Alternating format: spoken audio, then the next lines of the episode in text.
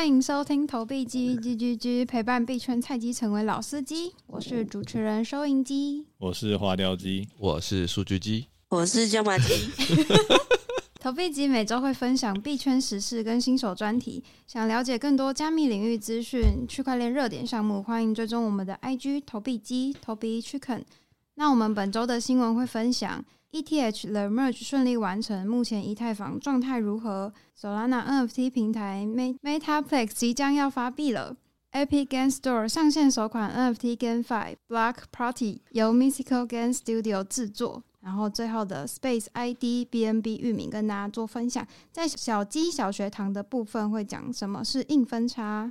好的，好的。那为什么今天会有四位主持人呢？怎么这么多人？因为我们找了一个 backup plan，就是我们临时邀请我们的来宾收音机来担任我们的主持人。这不是应该要让椒麻鸡自己出来解释吗？哎、欸，椒麻鸡要不要解释一下？因为确诊在椒麻鸡，因为椒麻鸡确诊，现在远端录，领了很多钱，所以不想来跟我们录了。没错，我们的 NFT 大佬椒麻鸡目前在家直接跟我们进行一个远端录音。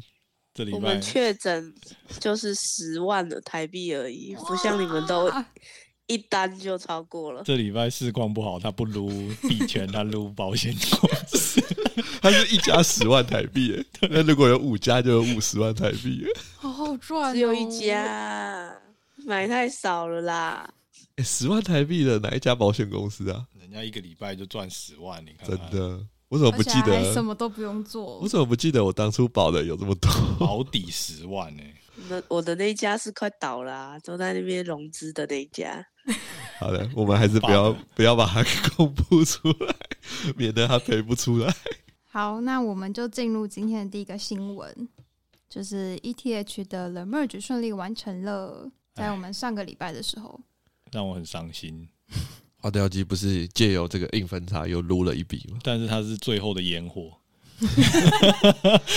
对，我们在我们录音的当下，已经从高点跌到现在，我记得剩四块嘛。不是，但它最后的烟火，我的意思是指，我以后就不能靠着它自自动跳钱了。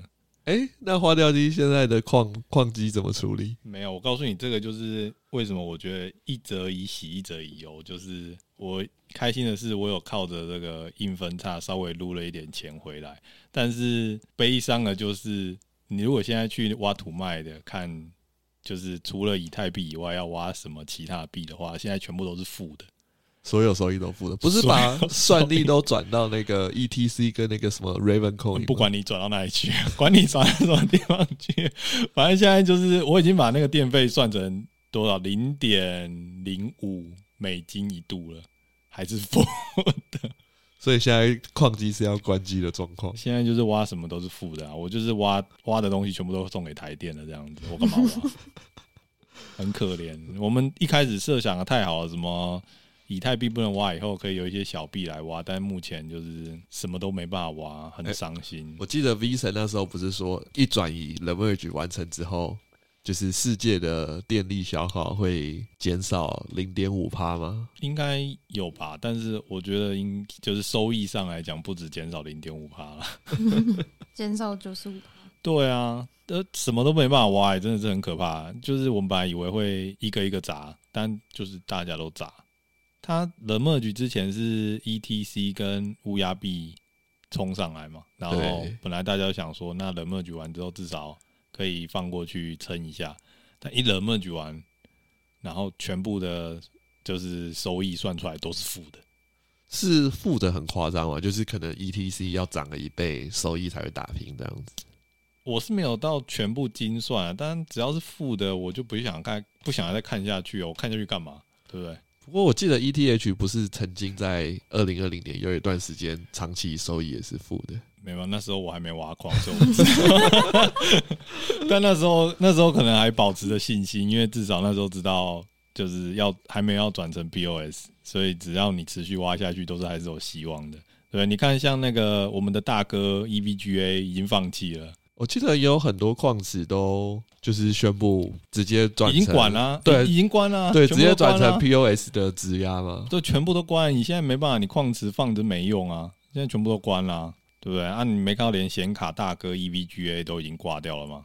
人家直接任性的宣布不做任何不，不跟 NVIDIA。对啊，哎，真的是很很伤心。我的自动跳前装置，这个应该可以跟当时那个 Stephen 被干掉的那个心情是同样的。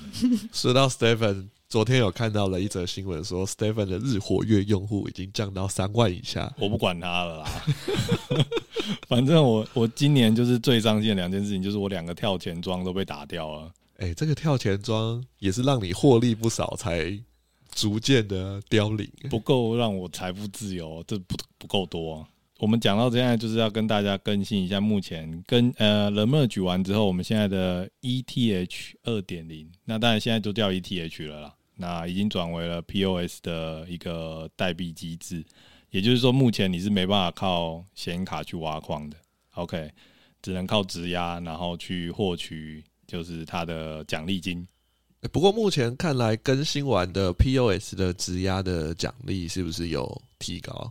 在一些 POS 质押上，例如 Lido 啊，或者是一些 Stake 呃 Staker 的一些质押的平台。但我就觉得说，现在都是已经就是这些大平台在玩法，我我们散户没办法参与啊。大部分的这种质押的数量都在他们上面啊，没有你没有看到前阵子才什么 Lido 跟另外一个平台不是？号称占据了好像四十趴到五十趴的整个，对啊，整个质押，我觉得到最后治理权战争应该是无可避免的。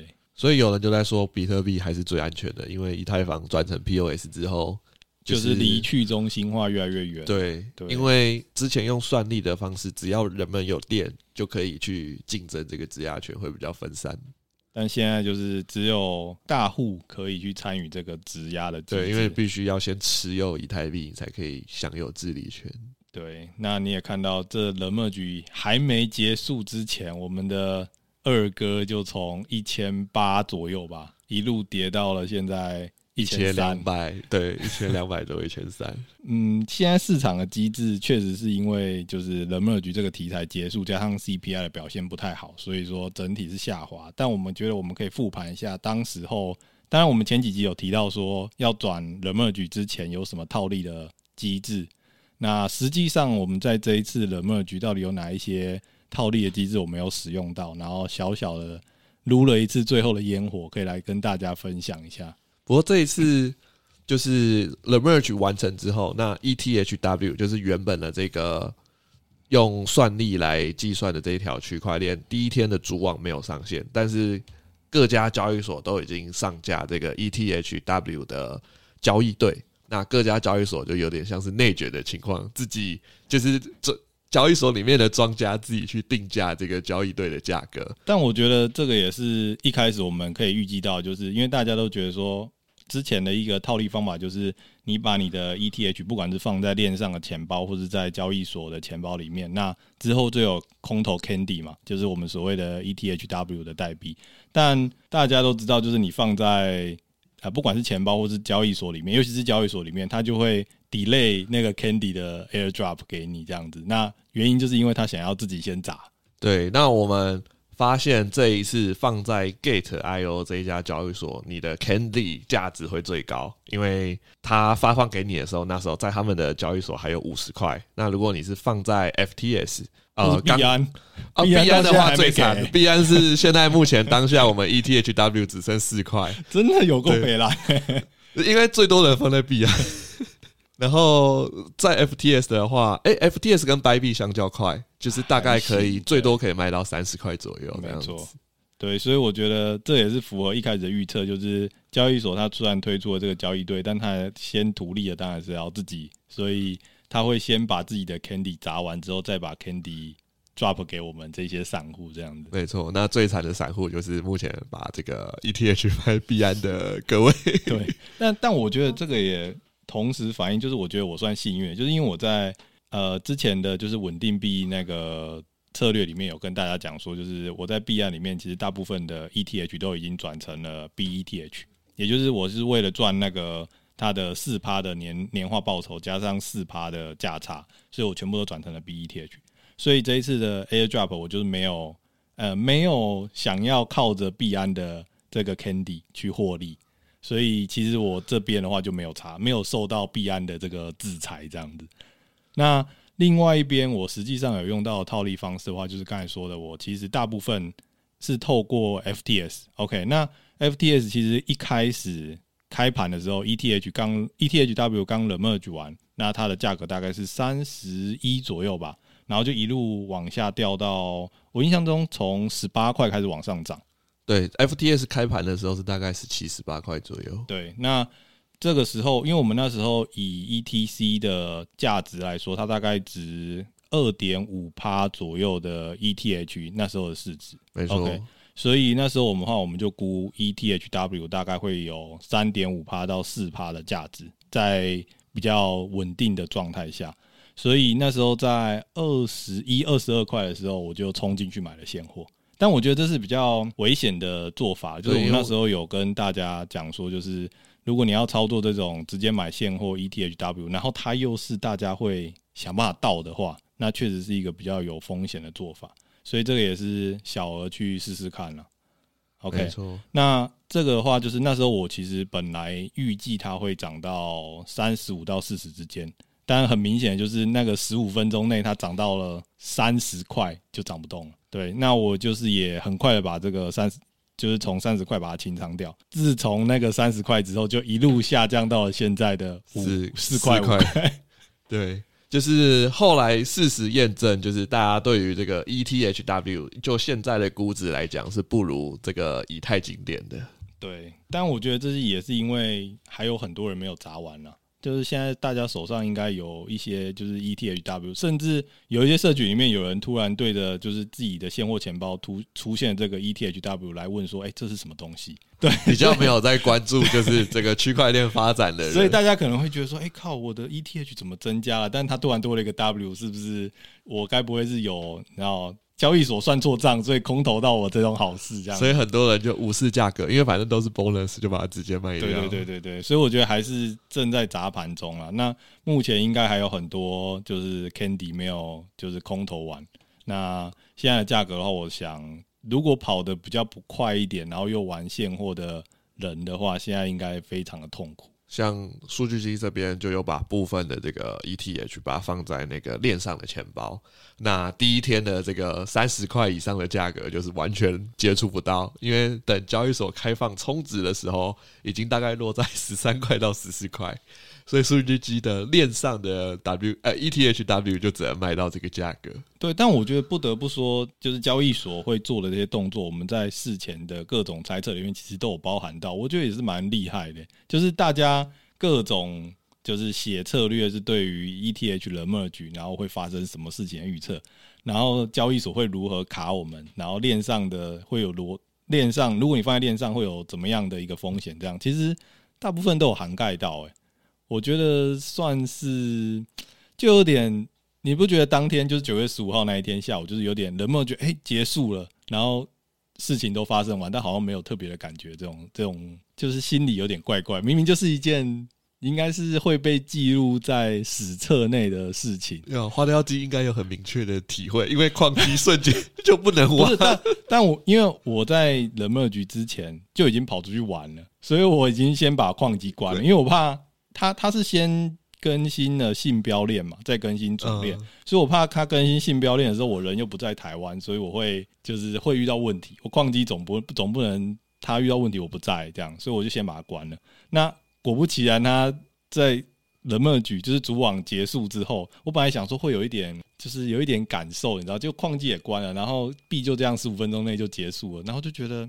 有点空虚，没有啊。这时候有很多的那个，有一些公司他们都有推出这个 The Merge 的 NFT 纪念，那个更空虚。像那个 MetaMask 的那个母公司 Consensus 不就有发一个那个？对，我就连上去，然后领了一个，然后就觉得说，哦，我参与到了这个历史事件。对，但是我的烟火已经放完了，这样子就觉得对币圈现在好像没什么特别的感受了。我们那时候就有预测说，就是炒完这个话题，可能。币圈可能还是会呈现一个下跌的走势。哎，空虚感超重的，就是我一直觉得那时候冷，自从 the merge 之后，我就很没有热情了。没有市场就突然好像没有东西可以讨论了。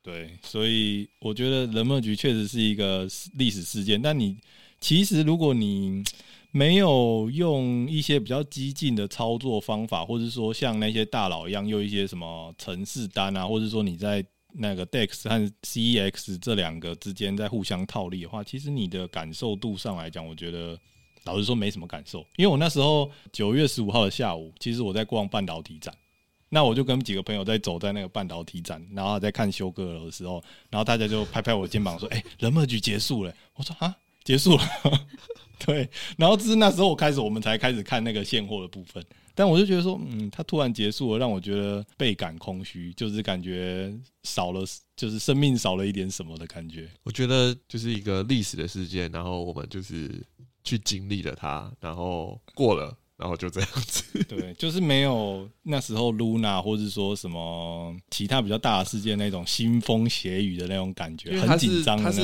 已经被预测，就是对，我们从好几个月前就已经预测这件事情会发生。那发生的过程中，他也没有任何的一些 drama，它就是很顺利的把这个就突然就说，哎，我们完成了，对，这样子。没有没有任何的一个，对，大家都想说，哎，他该不会最后一刻会会失败还是对对对，会出现什么？所以就大跌什么，大家都在期待这个，然后就发现走一走结束了。对，然后结束完，然后市场就是慢慢的反应，然后就缓跌下去，这样。对，然后就烟火放了，ETHW 烟火放一下，然后就又没了这样子。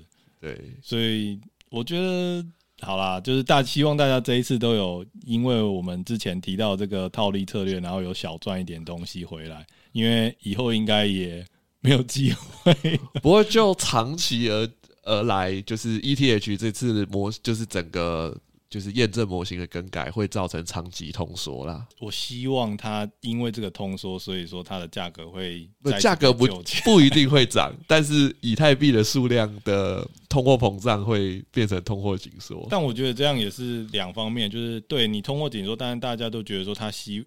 我大家都希望因为这件事情，所以币价会往上涨嘛。但同时，大家也越来越担心说，因为它转成了 POS，所以现在大部分的节点都掌握在一些比较大的平台上面。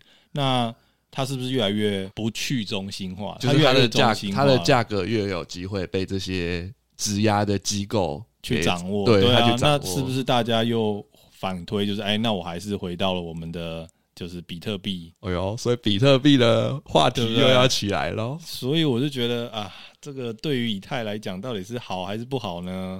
这个可能就要未来再关注一下。因为不过看起来比特币是应该是不太会有机会转成就是 POS，因为它毕竟是没有一个可能技术人员在做一些，就是不像以太坊有以太坊基金会在做主导。对啊，我觉得应该不会啦。就是我也不敢说的太满，因为我最近有在听到有一些就是新创是在做比特的交易，就是交易的一个，比如说那个 DEX 这样子，那。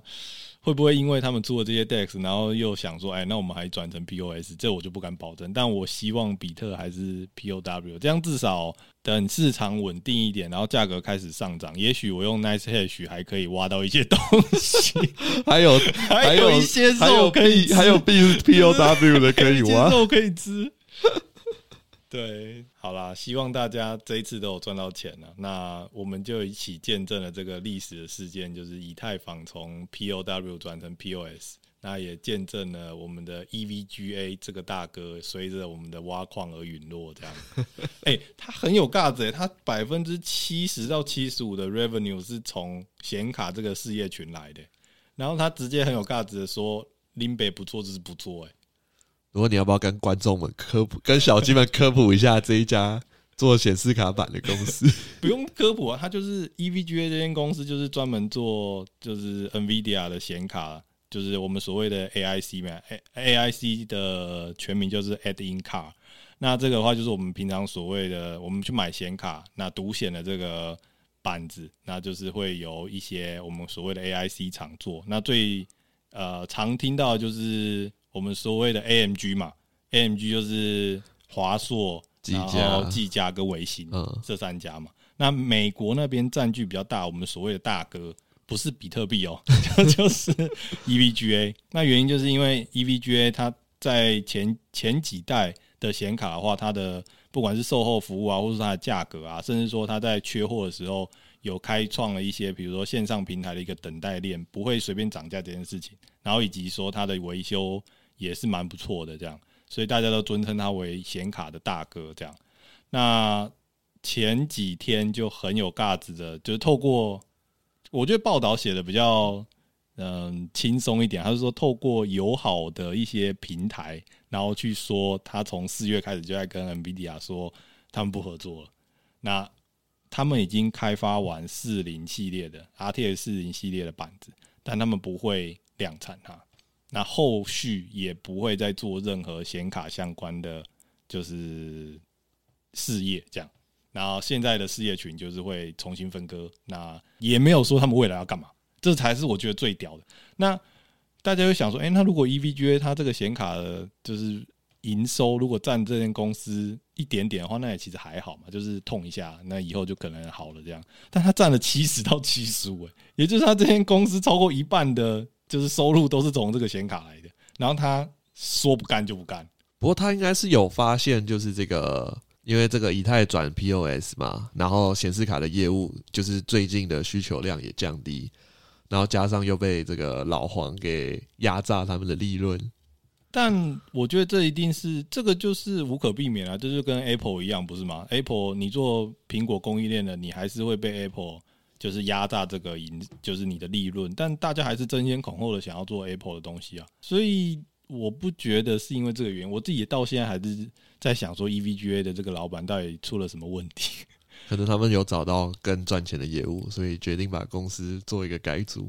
嗯。我是为长期的发展，对，我是在看说到底有没有这个消息，但有另外一个消息是说，他现在只是改改而已，就是他后来后面还是会认错这样子，所以这是一个讨价还价的。我也不知道，但也有我觉得有有些阴谋论其实说的很好。你如果去看我们刚才说 AMG 的股价的话，你会发现从上礼拜开始就一直涨。因为市占额要对，因为大哥不见了，对啊，他占了美国四四成的这个营收，哎，那如果 AMG 他们冲过去把那四成的营收全部都分割掉的话，那对他们来说其实也是大补，哎，没错，对，所以你去看那种 AMG，他们从上礼拜开始就开始涨，就代表说有一些内线狗，不是有一些 内线消息，就是已经流出来了，只是我们没有拿到这个消息而已。好的，那以上就是我们这一次这个以太坊 The Merge 结束之后的一个状态的分享给大家。那我们可以往下一题迈进，可以分享的有点久。好，那下一个新闻跟大家分享，就是 Solana 上有一个平台，应该算是说它是一个协议，它叫做 MetaPlex。那它就是宣布要在九月二十号的时候推出他们的治理代币。然后这个也是一个就是可以去使用的代币，叫做 MPLX。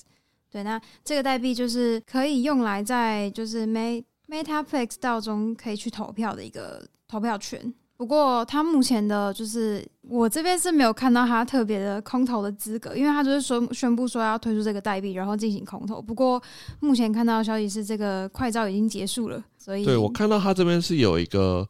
空呃，那个代币的发行的一个倒数计时器，然后现在是倒数十个小时。对，然后看来各家就是蛮多交易所的 API 已经串了这个代币，我觉得这边已经数据局这边已经有看到了。所以，因为它是一个蛮重点的一个 Solana 的一个项目，那如果在去年发售的话，估可能估值会是现在的五到十倍。你说现在的话，对，因为去年的 Solana 币是两百块，他们去年十月推出的。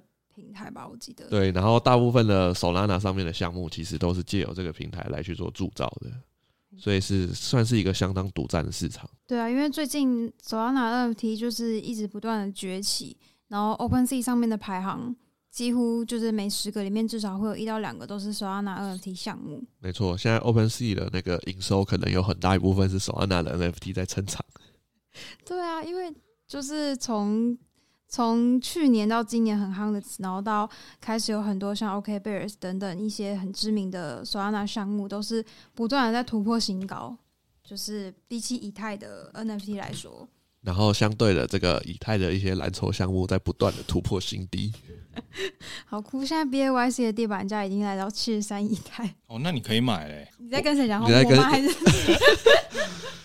我看，我本来想说看谁反应比较大一点，就是 椒麻鸡已经有了，收银机又可以再买一只。耶！等下去捞一只再。对，你看，哎、欸，这一段剪进去。哎，椒麻鸡有所反应了。我们在隔离的椒麻鸡，这个很久没有买 NFT 了，NFT 是什么的我会忘记了。大佬，你是不是已经很久没来看市场？我看到之前有人 tag 我说：“哎、欸，白单赶快买！”我才去买，已经好久没有买了，好想哭。哇，椒麻鸡最近又买了什么白单的 NFT 又赚了？买国人项目啊！我已经我已经完全跟 NFT 脱节了。好了，我们重归刚刚，所以你们刚才讲的那个平台币怎么样才可以撸它的空投？我觉得应该是有，就是我觉得应该属于项目方才撸得到，因为项目方就是有在上这个平台去做 NFT 的铸造。可能就会获得空投的资格，所以又是一个内卷内卷型的代币空投项目。好，科普一下，就是 Metaplex 这个平台，它就是一个可以帮助你在 Solana 上面去创建跟部署 NFT 的一个平台。就是其实蛮多知名的 NFT 项目都在这个平台上面去做，Solana NFT 项目都在这个平台上去做发行。那目前的话，它已经就是铸造超过两千万枚的 NFT。那相关的一些销售金额已经超过的，诶、超过三十五亿美元。对，就是它是一个在索拉纳的这个生态系上面非常大的一个平台，独占一方的项目。没错，这个护城河非常的强。对，那在今年一月的时候也是有拿到四千六百万美元的融资，所以就是这个钱势如破竹的带带起了索拉纳这个。生态系好，数据机看来这边只能在二级市场看看有没有被低估的可能性。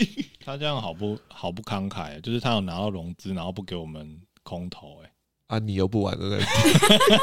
不是，我不玩 NFT 没错，但是他如果说要空投的话，那我会去交互啊，不给这个机会，我会去交互啊。你他这个，他这个，他这个是就是要给那些诚信诚意有在玩 NFT 像你这种交互仔，他就是没有把你列入资格里面。你这样骂到很多了。好的，那我们就是帮大家，就是大家可以注意到这个项目，因为毕竟算是 Solana 上面的一个重点项目，就是有机会还是有可能会有一个涨幅这样子。对，那大家可以现在先去上面看一下。好，然后再来的话是这个 Epic Games Store，那 Epic Games 就是。很知名的这个要塞英雄的这个游戏制作方，然后他们在他们的 store 上线了一款 NFT 的游戏，叫做 Blankos Block Party，然后是由 Mexico Game Studio 制作的。那这个特别的地方主要是 Epic Game Store 身为传统的游戏商，那他们做出了这个以跟 Steam 就是目前这个游戏平台的霸主的完全相反的政策，就是他们是相当欢迎 NFT 的游戏。在他们上面去做一个发行，然后算是一个蛮指标性的，因为毕竟 Epic Games Store 算是就是就是在 Web Two 的世界，大家都如果有玩游戏的人都广为人知的一个游戏平台。如果 NFT 游戏可以在上面发行的话，那想必它的知名度就是会就是会很有效的推广出去，就不会只有这个可能 Web 三的人会知道这个游戏这样子。然后 Mexico Games 也是一个算是 Web 三相当大的一个游戏平台，因为他们。在去年的时候，是以三十五亿美金的估值去完成一个一千五百万美金的融资，这样子，所以也算是一个 Web 三相当大的一个游戏制作商。然后我们就可以看看说，就是在就是 Web 三的游戏，就是这些 GameFi 它在 Web Two 的传统平台上发行会有什么样的效果，然后我们就可以持续关注下去。所以你去玩了吗？还没有，他还没有做 Global，他的 Global Launch 是在九月二十八号。那他是？GameFi 就代表说有利可图咯。对，不过它特别是，就是它的就是游戏内的道具，它会是以 NFT 的形式推出，但是几乎所有东西都会在自己的 Marketplace 可以做交易这样子，所以整个建的模式是蛮齐全的。然后目前看起来，Mac 跟 PC 都是同时可以支援的，官网已经可以下载。然后也有一个推荐的一个格式，然后 Mac 这边还是写 OS Serena Version 十点一二以后的，算是可以就是比较相容。然后 Windows 十六十四 bit 也是之后的版本都是相容的这样子。好的，总之就是帮大家科普一下，那大家可以就是小鸡们可以关注一下这个传统的游戏平台发行的 Web 三的 GameFi 游戏这样子。然后下一则新闻呢是这个 Space ID。他是拿到那个 BNB 的那个币安的那个 Ventures，就是 Binance Labs 的融资的一个 BNB 的域名。那一开始在推出注册的时候，产生就是众多的科学家进行一个内卷，因为他每天都只有开放，我记得是一百个还是一千个呃名额给人家注册，然后都是有就是科学家用程式去抢。那在今诶、昨天之后，终于开放的就是公共的。注册，也就是说，它没有名额的限制，然后大家都可以对这个域名去进行一个注册。那这是一个小鸡们可能可以去埋伏的项目，因为目前它是没有发行代币的。那之后可能会有代币的发行。那如果比较之前这个 ENS 的空投的话，那这个空投的这个礼物是蛮大一包的。不过这个在就是在之后，因为已经有预期了，所以可能就算有发行空投，也不会像 ENS 这么大包。不过大家还是可以针对这个 B A B 的域名去进行注册啊。如果你的那个想象力很丰富的话，注册到一些可能未来的知名公司，或者是有一些富豪想要的域名，那有机会就可以卖一个非常好的价格。通通注册起来了。没错，因为 ENS 就有很多一些就是相当。创意的域名就被一些富豪买下来，然后那个成交价都是天价。ENS 就是相当后来就是有炒起来的，就是可能数字的域名，不管是英文的数字，或者是中文的数字，或者甚至韩文的数字，或者甚至阿拉伯文的数字，对，后来都有顺利的被一些就是市场上的情绪给炒起来。那 BNB 上面可能如果针对数字域名还没有被注册的，可以考虑去进行注册。那不过。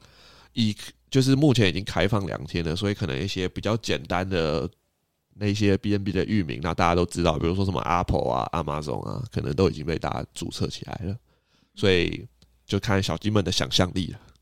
投币去看点 BNB，哎、欸，这个我们是不是要抢先注册起来？你等下回去记得注册。